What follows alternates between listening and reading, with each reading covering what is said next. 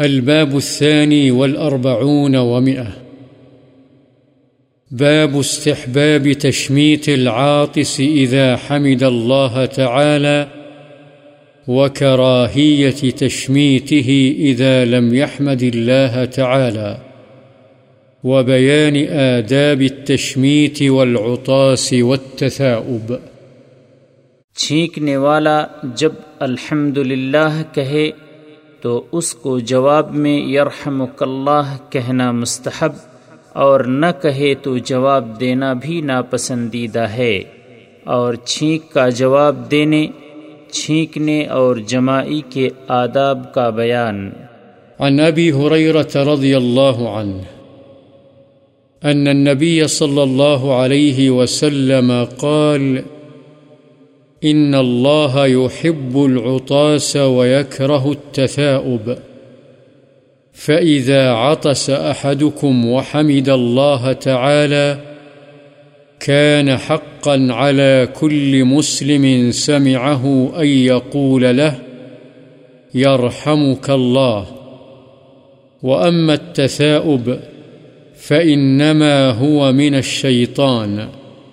فإذا تثاءب أحدكم فليرده ما استطاع فإن أحدكم إذا تثاءب ضحك منه الشيطان رواه البخاري حضرت ابو حریرہ رضی اللہ عنہ سے روایت ہے، نبی اکرم صلی اللہ علیہ وسلم نے فرمایا بے شک اللہ تعالی چھینک کو پسند اور جماعی کو ناپسند کرتا ہے، لہذا جب تم میں سے کسی کو چھینک آئے اور وہ الحمد کہے، تو ہر اس مسلمان کے لیے جو اسے سنے یرحمک اللہ یعنی اللہ تجھ پر رحم فرمائے، کہنا ضروری ہے۔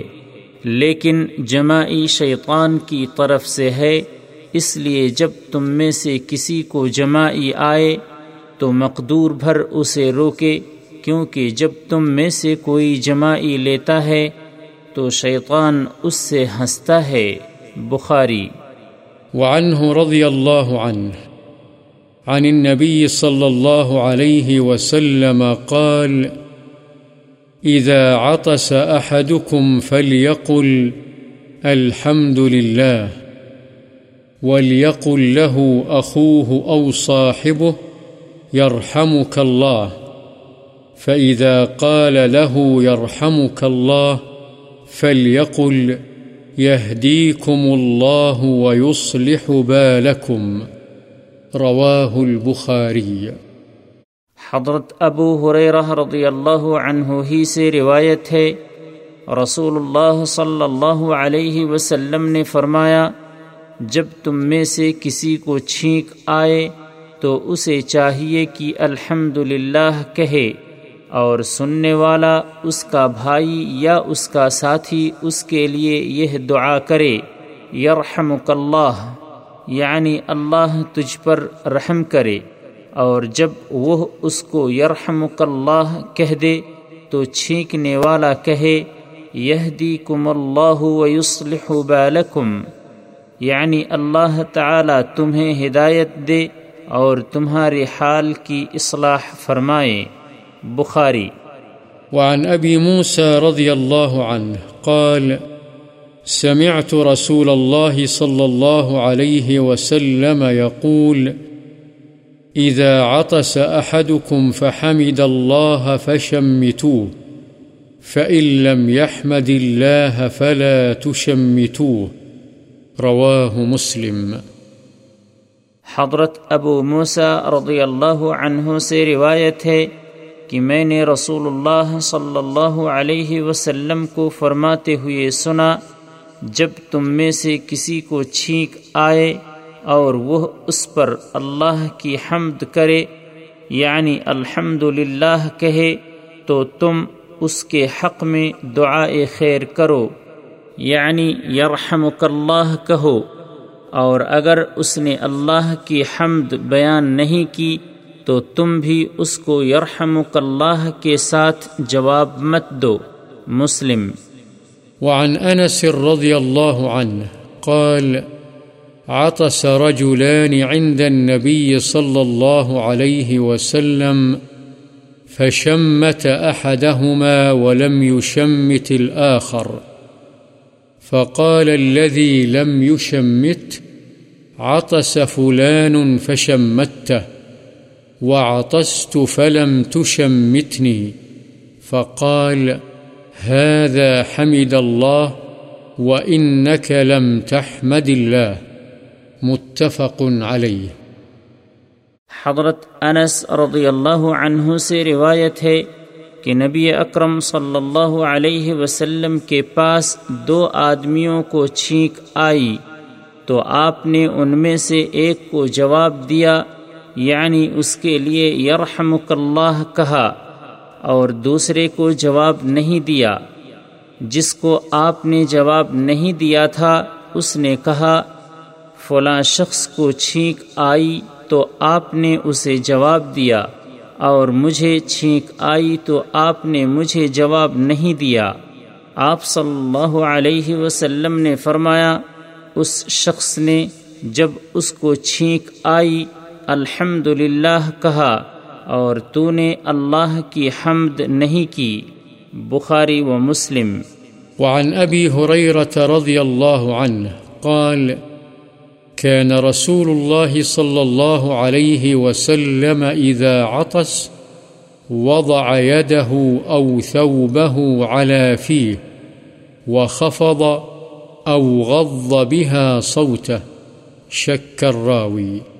رواه أبو داود والترمذي وقال حديث حسن صحيح. حضرت ابو حریرہ رضی اللہ عنہ سے روایت ہے کہ رسول اللہ صلی اللہ علیہ وسلم کو جب چھینک آتی تو آپ اپنے منہ پر اپنا ہاتھ یا اپنا کپڑا رکھ لیتے اور اس کے ذریعے سے اپنی آواز کو ہلکا یا پست کرتے۔ راوی کو شک ہے کہ حضرت انس رضی اللہ عنہ نے خفضہ کا لفظ استعمال کیا تھا یا غضہ کا۔ مفہوم دونوں کا ایک ہی ہے۔ اسے ابو داود اور ترمزی نے روایت کیا ہے اور امام ترمزی نے کہا ہے یہ حدیث حسن صحیح ہے۔ وعن ابی موسى رضی اللہ عنہ قال كان اليهود يتعاطسون عند رسول الله صلى الله عليه وسلم يرجون أن يقول لهم يرحمكم الله فيقول يهديكم الله ويصلح بالكم.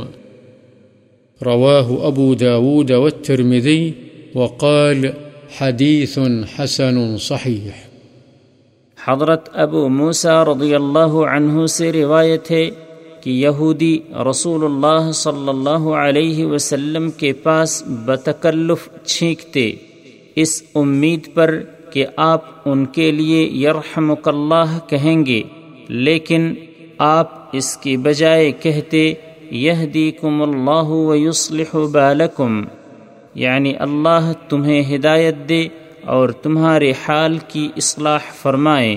اسے ابو داود اور ترمیزی نے روایت کیا ہے اور ترمزی نے کہا ہے، یہ حدیث حسن صحیح ہے۔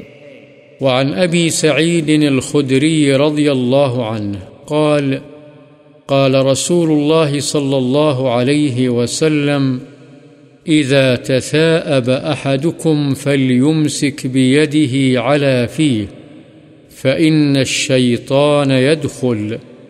رواه مسلم. حضرت ابو سعید خدری رضی اللہ عنہ سے روایت ہے، رسول اللہ صلی اللہ علیہ وسلم نے فرمایا، جب تم میں سے کسی شخص کو جمائی آئے تو اپنے ہاتھ سے اپنا منہ بند کر لے۔